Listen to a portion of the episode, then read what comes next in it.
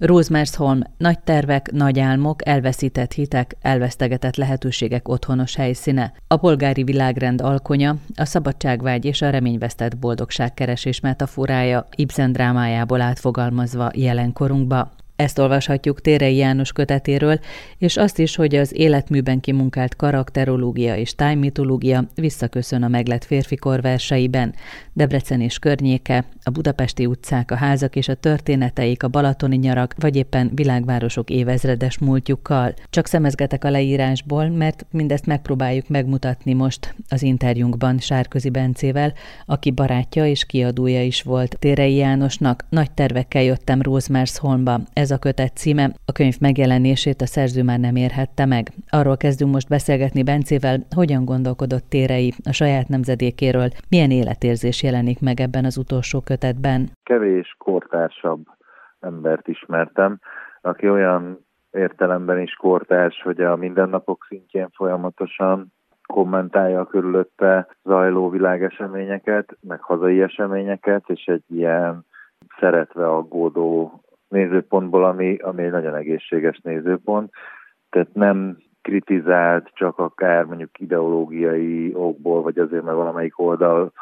sorolódott volna, vagy sorolta volna magát, hanem egész egyszerűen, ami jó volt, vagy jónak tartotta a jövőre nézve, az dicsérte, és amit nem azt kritizálta, de benne állt a mában. Tehát az összes műve, a nagyobb, ilyen epikusabb művek is, ahogy belekeverik, vagy akár a drámák, mondjuk az asztali zene, ahogy behozta azt a gazdagodó budapesti réteg és az ő életét, és az ő érték szemléletét és értékítéletét. Tehát minden egyes könyvben, a versekben meg kifejezetten, ugye akármennyire is távol tudta tartani egyes verseikben önmagát, vagy a, a lírai és akár egészen objektív dolgokat is meg tudott fogalmazni, ettől függetlenül azok mégiscsak személyesebb dolgok, és azok abból a személyességből folyamatosan kitűnik a kora. Tehát ami nekem nagyon fontos, vagy azt gondolom, hogy ez a, az ő költészete, az én nemzedékem költészete, akármennyivel is fiatalabb vagyok nála pár évvel,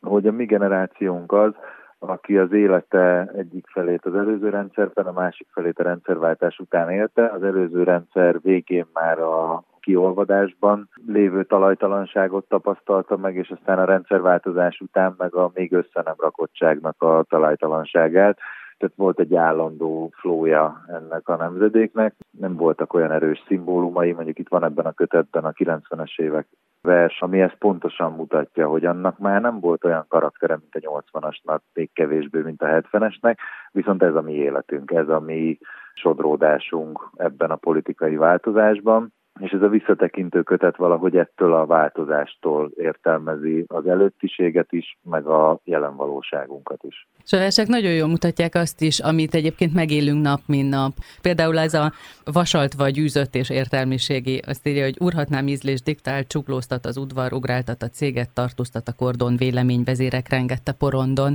És egy másik versben pedig az, hogy akkor oké, de fölemelheted a fejed, és lázadhatsz is akár. Igen, és még ha azt mondom, hogy a generáción költője, meg a jelen valóságunk költője, akkor még egy nagyon fontos van, hogy egy polgári költőről beszélünk minden ízébe. Tehát olyan hangról, akinek folyamatosan fontos az, hogy mi az a hagyomány, amiben a jelen gyökerezik, vagy ami beágyazódik, tehát az, hogy ahogy leír egy várost, vagy egy épületet, ott is fontos a múltja, mert a, a mai szerepe ennek az objektumnak, arra rátapad az alapítás indítéka, szándéka, a benne élő embereknek egy épület esetében a sorsa, a múltja, a tragédiák, az örömök, a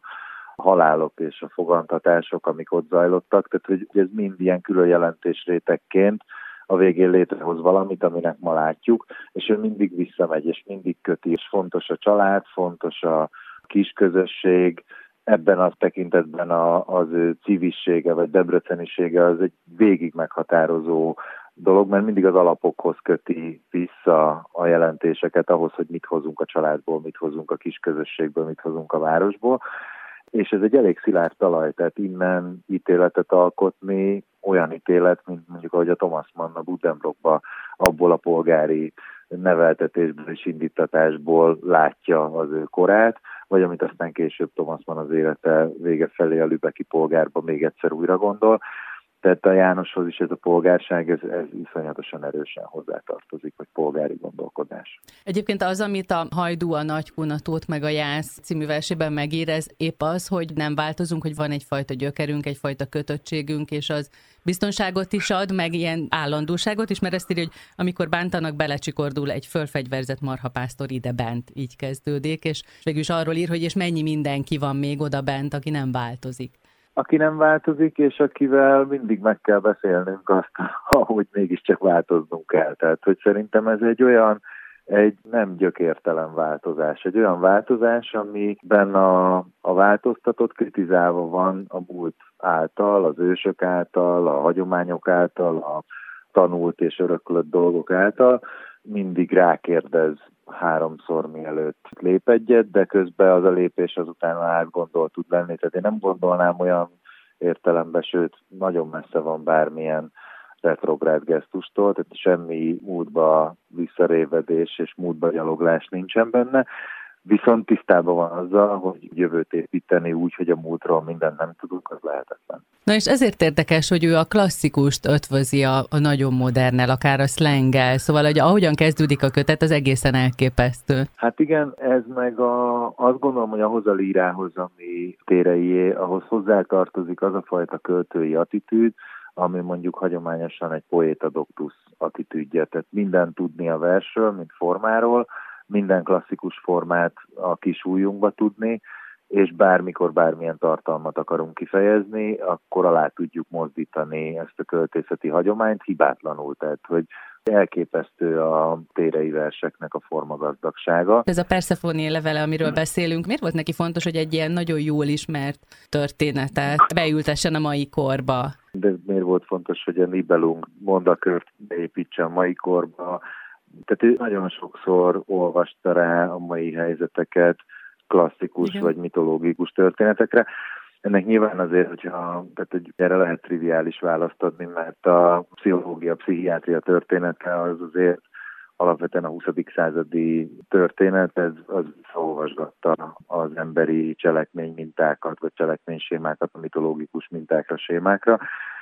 tehát van egy ilyen nincs új a nap alatt érzés, amikor behozzuk a, a régi történetet, és, és alájátszuk a mai történet alá. Másrészt meg pont akkor, hogyha sémákat vetítünk egymásra, mélyebb rétegeket is ki tudunk szedni. Tehát bizonyos mai eseményeknek, struktúráknak, szociális helyzeteknek adunk egy nagyon egyszerű magyarázatot, de hogyha mélyebbre megyünk, és mondjuk nem tudom, mint amit a Spiro fogság regényében, ha a holokauszt mögé látjuk mondjuk az alexandriai pogromot, akkor egy egész másik narratívába tudjuk ugyanazt az eseményt még egyszer újra gondolni, és a, János irodalmába, költészetében az, hogy, hogy visszavetül a régi minta, az mindig egy mélyebb értelmezési lehetőséget ad a mai történeteknek. Fontos beszélnünk a Rosemersholmról, ugye az Ibsen drámáról, itt a cím is utal rá, hogy egy olyan emberről van szó, aki csalódott a korábbi elveiben, és vágyik a modernségre, de a tradíciók azok visszahúzzák, és hát nem is olyan könnyű ez a változás. Én azt is gondolom, hogy a Rosemersholm áthallás, és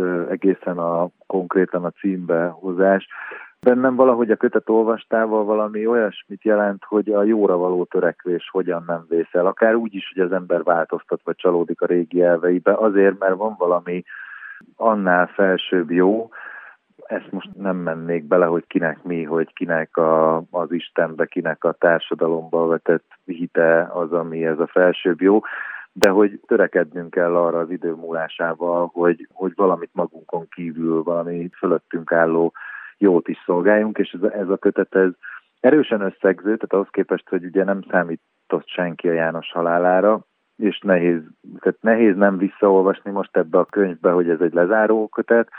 Ugyanakkor, akik ismerjük ennek a könyvnek az elkészültét, azt is tudjuk, hogy ez egy hamis visszaolvasás lenne. Nem egy számvetés ez. Nem egy számvetés, de mégis vannak nagyon erős számvető darabok. Mondjuk egyébként a 2006-os Ultra című kötetben is voltak számvető, vagy ilyen összegző darabok tehát ez is valószínűleg a költészeti életmű része, de hát vannak áthallások, a halál az, az, az átírja az értelmezéseket, és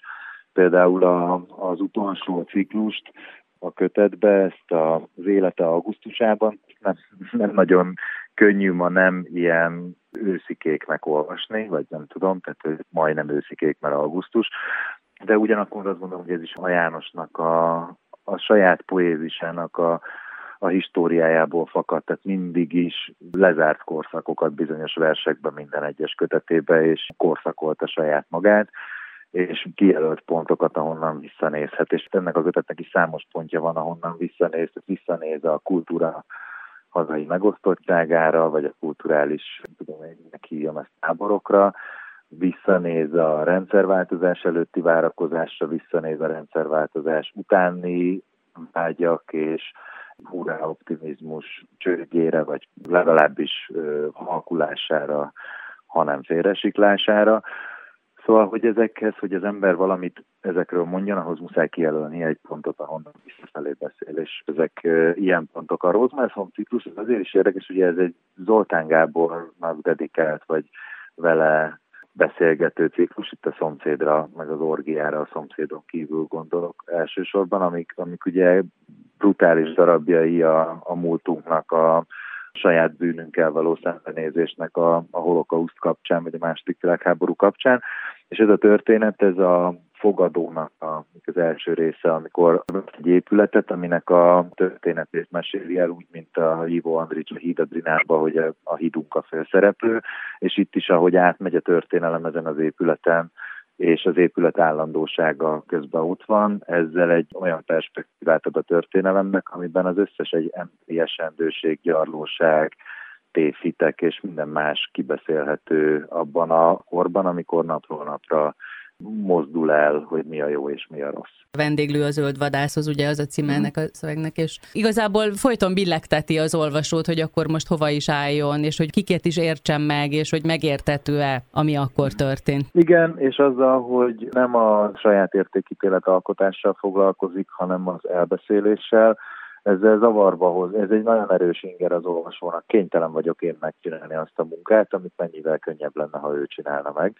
de ő mesél, mesél, mesél, és nekem közben szorul össze a gyomrom. Ez őt foglalkoztatta, nem, hogy az épület, ami mellett nap mint nap elmegyünk, és az ember, amikor megtudja, hogy mi mindent láttak a falak, az megdöbbentő. Egyrészt ezek a mementói a történelemnek, tehát a tárgyi mementói a történelemnek, ez izgatta, és másrészt azen belül ezeknek a szerkezete. Tehát az épület szerkezet az pont olyan érdekes az ő számára, mint ahogy egy nagyobb struktúrába, akár a, nem tudom, a protokollba, a Nibelungba, a, a jégkorszakba a mű nagy struktúrája, de ez picibe is, mikróba is egy vers struktúrája, és még nagyobb az épületen túl a város struktúrája, mint mondjuk Varsó vagy Debrecen. Tehát ez ahhoz képest, hogy képes volt állandóan nyelvet alkotni, megújulni, említetted ezt, hogy a slanget bevonni, de nem csak a slanget bevonni, hanem egyáltalán nem volt snob abban az értelemben, hogy nem volt számára olyan eleme a kultúrának, bármely popkulturális legyen az az elem, amihez ne nyújt volna hozzá azonnal, és ne integrálta volna. Tehát amikor volt egy beszélgetés a, a halála után, a Plazimirba a, a barátaival beszélgettünk, akkor többször felmerült, hogy egyszerre volt klasszikus és punk. És ez a punkság is az, hogy, hogy provokatívan hozunk be olyan szubkulturális vagy popkulturális elemeket, amihez hozzá nem nyúlna egy finnyásabb közeg, és még mai napig látom azt a mosolyt magam előtt, hogy ezt megtette, vagy azt az iróniát, hogy, hogy igazából az a géniusz, ami neki volt, vagy ami ezekben a művekben van, az megengedhet magának bármit, az bármilyen elemből építkezhet, mert az zseniális lesz az az építmény, amit fölrak. Hát igen, az előző regénye kapcsán mi sokat beszéltünk erről, hogy a horror műfajához nyúl, amikor egy film készülésről ír. Leg, uh-huh. Tehát ahhoz a részhez, amik a zombi műfaj, ami már önmagában saját maga paródiája, amiből már nem nagyon érdemes paródiát csinálni, mert, mert maga parodisztikus, tehát a valaha készült első zombi filmben az élő halottak éjszakájában a végén az a megoldás, hogy tulajdonképpen el lehet futni mellettük, mert olyan lassan mozognak, tehát a műfaj alapító megteremtette a önmaga paródiáját a film végén, és de, de ettől se fél. Tehát tulajdonképpen tényleg nincs félelme, hogy bármilyen kulturális elemmel bátran dolgozzon. És ez mind nagyon sokat árul el nekünk önmagunkról, hiszen ez is a mi kultúránk. A Káli holtakról beszélünk ugye a regényéről, és ugye abban sokszor esik arról, hogy mennyire ismerte a színházat, és hogy milyen szeretve és óvon beszélt arról, miközben komoly kritikát is fogalmazott meg. Az mások írásairól írt eszéi, tárcái, a, ahogy a Nemes Nagy életművet újra értelmezte magában, tehát hogy, hogy mindig is ez a kritikai attitűd, hogy egy olyan szerzőről beszélünk, aki ugye ritka, aki a primér saját alkotásokon túl szekundér irodalomban is jelentős. Nekem az egyik nagyon fontos személyes élményem vele, hogy amióta együtt, tehát én magvetősként is szerkesztettem talán két vagy három könyvét a Jánosnak, de utána legalább nyolc könyvét megjelentettem először Libriként, aztán utána jelenkorként, hogy nem volt olyan kortársa, akit, akit nem akart megnézni. Azt nem állíthatom, hogy mindent az utolsó betűig végigolvasott, de hogy nem adtam ki olyan könyvet, ami kortárs magyar írótól származik, amióta ismerem a Jánost, hogy abban ne nézett bele, és nem mondott volna róla valamit. Tehát ez nagyon ritka érdeklődés, hogy, hogy ennyire valaki figyelje, hogy mi történik körülötte, és nyilván a világirodalmat azt ugyanígy, tehát minden egyes olvasásával meg tudta termékenyíteni a saját írásművészetét. Borzasztó nagy tudású ember volt, aki képes volt egy beszélgetésben fölvenni egy nyugalmi pozíciót, főleg akkor, amikor mindenki vibrált körülötte. Azért a közös sorsa, hogy fut a munka és a pénz után, tehát folyamatosan, amellett, hogy ezeket a csodálatos, és, és azért egy akkora életműről beszélünk, amit nagyon kevesen hagynak hátra, akkor is a kétszer ennyit élnek. Szóval, hogy rengeteget tudott alkotni, és mellette még rengeteget rakkolt a megélhetését, és erre mindre valahol volt energiája, tehát egy ilyen nagyjából 24 órát dolgozhatott szerintem a, abban a 49 évben, amíg építette ezt az életművet. Ő állította össze ezt a kötetet? Ezt megkaptuk tőle, búcsú ajándékként. Nyilván dolgoztak a szerkesztővel, de, de ez az ő végakarata szerinti állapota a kötetbe, és aztán jött az ő hirtelen halála. És majd lesz könyvünk, amit már nekünk kell megcsinálni, de, de egy gondos szerző az a hagyatékát is úgy hagyja hátra, hogy igazából ajándék a kiadójának, tehát az önéletírásával készülünk jövőre, ez a erősen Debrecen központú ilyen múlt, nagy múlt eszéje, az azt talán jövő össze ki tudjuk a sajtó tudjuk rendezni, az is egy lényegében kész könyv. És még arról, hogyha beszélünk erről a kötetről, a kötet utóélete is szép, nagyon sokan foglalkoznak vele, meg a János halála után ezeken a gyászeseményeken is látszott, hogy mennyire fontos volt ő a kortás magyar irodalom számára egy ilyen talán még ő maga se tudta, hogy mennyire központi figura, és mennyire hozzáigazodnak nagyon sokan, főleg egy fiatalabb generációnak. A, az írói etalon már az a írókép, amit Érei János, és nem egy generációval feljebb és látom, most Marosvásárhelyen voltam könyvásáron, ahol termet neveztek el róla, és nagy molinókon volt rajta. Szóval, hogy és a színdarab is készül, ugye? Két uh-huh. színdarab is készül egész pontosan, mert a Káli holtakból is készül egy, egy előadás változat. Tehát, hogy olyan egyszerre szomorú, és nagyon jó látni, hogy egyébként a kultúránk helyén kezel egy ekkora nagyságot, most, miután a, a sokkot próbáljuk kiheverni, de a jelentősége az, az, az látszik ma. Nagy tervekkel jöttem Rosemersholmba. Térei János kötetéről beszélgettünk Sárközi Bencével. A könyv a jelenkor kiadó gondozásában jelent meg,